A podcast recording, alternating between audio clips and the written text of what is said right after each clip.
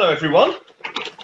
Right. Um, oh, look, we're going to start with the shopping bag of surprise. Um, a welcome return, I think you'll find after um, we didn't use it last time I preached. Um, so I wonder what we've got inside the shopping bag of surprise. Let's have a look. So inside the shopping bag of surprise, we have, amongst all my other shopping, oh, an onion. If you remember three weeks ago or two weeks ago, can't remember. Anyway, a couple of weeks ago, when we started this series, Tim and Rosie uh, started um, this series with a family fun session where we had to go and hunt um, things that represented the various different beatitudes. And um, here is the onion. It is Onion Week. We've reached the point of the onion. Um, onion represented uh, mourning because it makes you cry, um, which, you know, is part of it, but I think we're going to see this morning there's a bit more to it than that. Um, when we started this series a couple of weeks ago, Paul asked us what kind of church we want to be. Um, and I think we want to be a church full of disciples of Jesus, um, people who live lives shaped by Jesus' teaching, which is actually a pretty radical life. We want to be a church that's passionate about seeing the kingdom of God advance, a church whose love is for the king of the kingdom, a church whose love is for Jesus himself a church that brings hope to the hopeless, an Isaiah 61 church, a church of Jubilee. Before his crucifixion, Jesus said to Pilate, My kingdom is not of this world. Jesus' kingdom is unlike any earthly kingdom. It's a kingdom that is at odds, it's completely different to the kingdoms of this world at almost every level, which I think living in the times we're living in, we've got to see as being very good news indeed. In fact, Jesus' kingdom has often been called an upside down kingdom.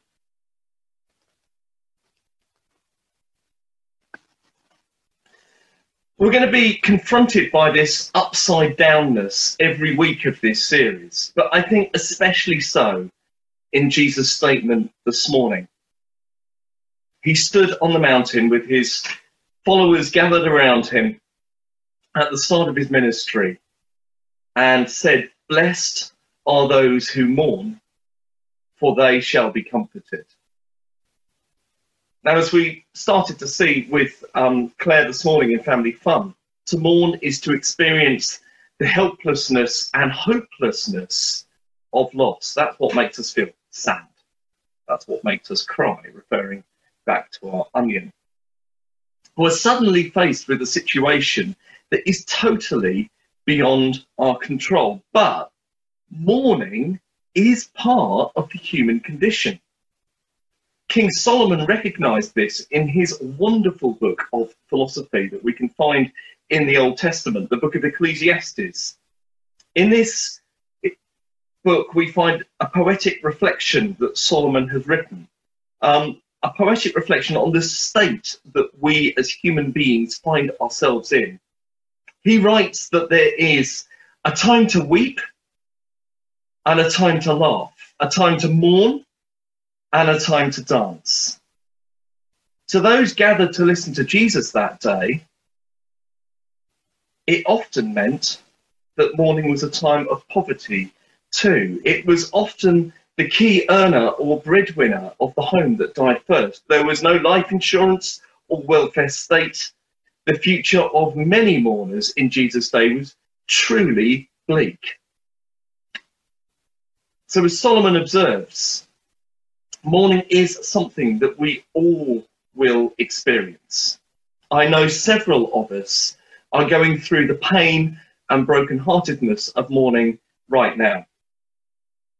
that all of us will mourn at least once at some point in our lives shows us something else. It shows us that death is very much part of this world.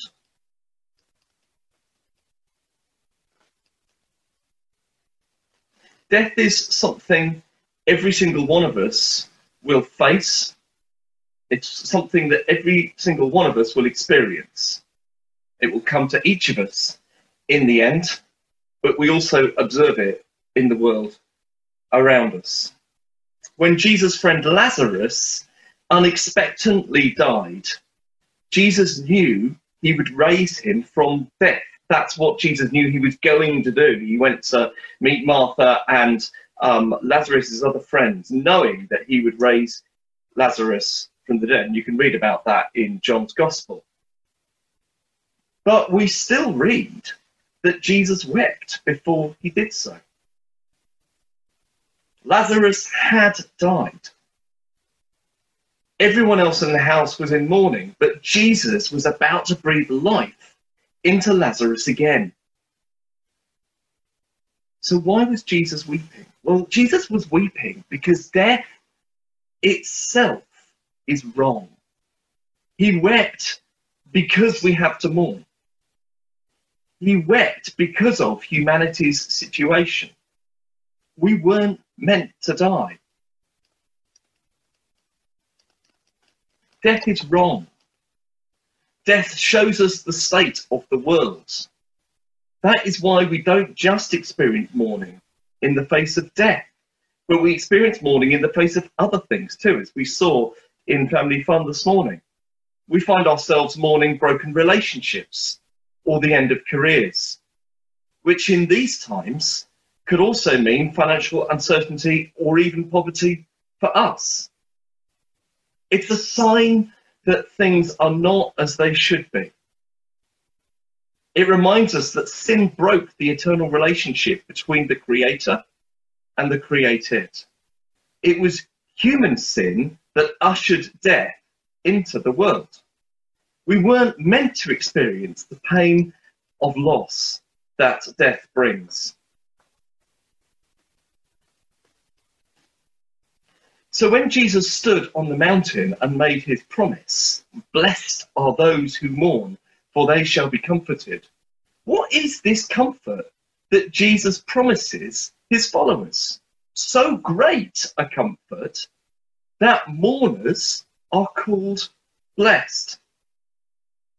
Just as mourning and death shows us that something is wrong with the world, the comfort that Jesus promises his disciples and promises us as his disciples when we mourn shows us that something is very, very right with God.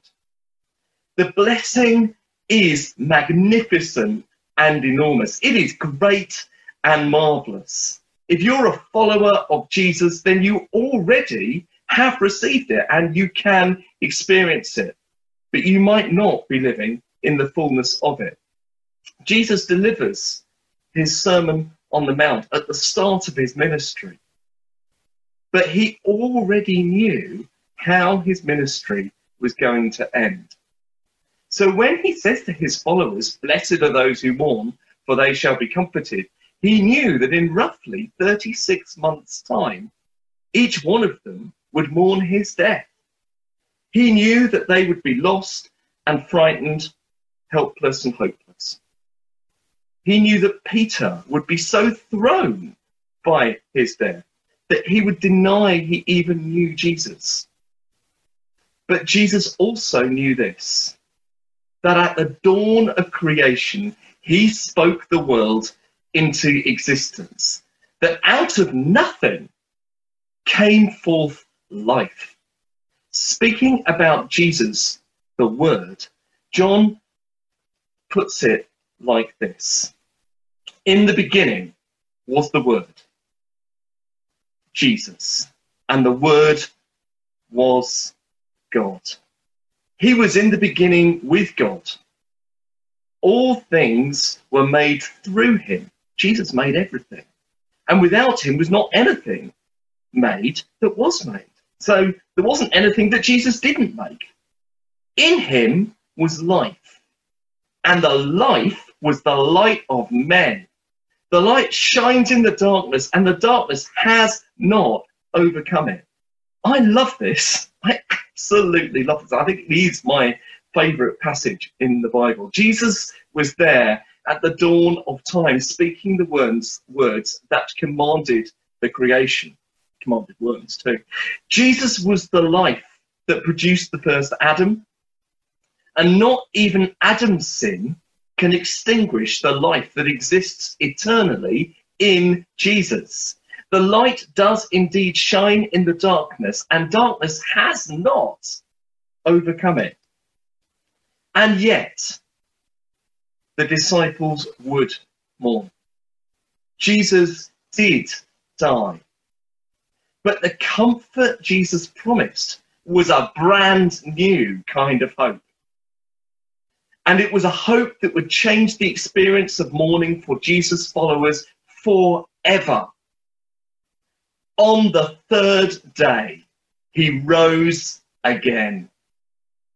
Out of the helplessness and hopelessness of mourning, the loss of Jesus, suddenly there is new life.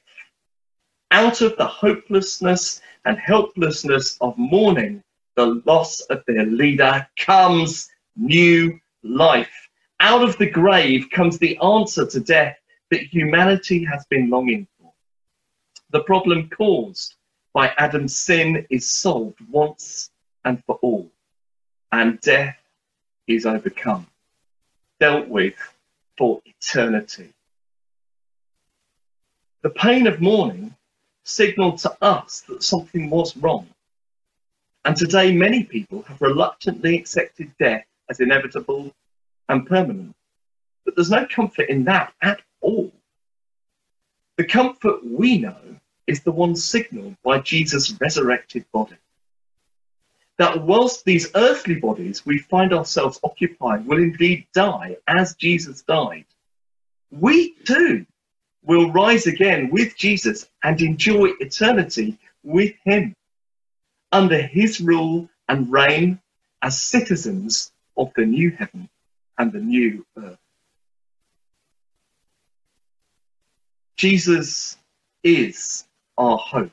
Jesus is our comfort. Jesus is the man that spoke creation into existence. Out of nothing comes forth creation. Jesus is the man that rose again. Out of death, he brings life. This is hope to the hopeless. This is the ultimate jubilee. The broken-hearted and the poor will be comforted and fully satisfied. The mourners will become the inheritors of the earth and the inheritors of the wonderful upside down kingdom of God. We're going to hand over to Alicia now, who's going to sing. Um, we're going to join with her just to reflect on this. I'm going to pray, Father God, I pray that as we sing, I, I pray that you would bring us hope in our hopelessness.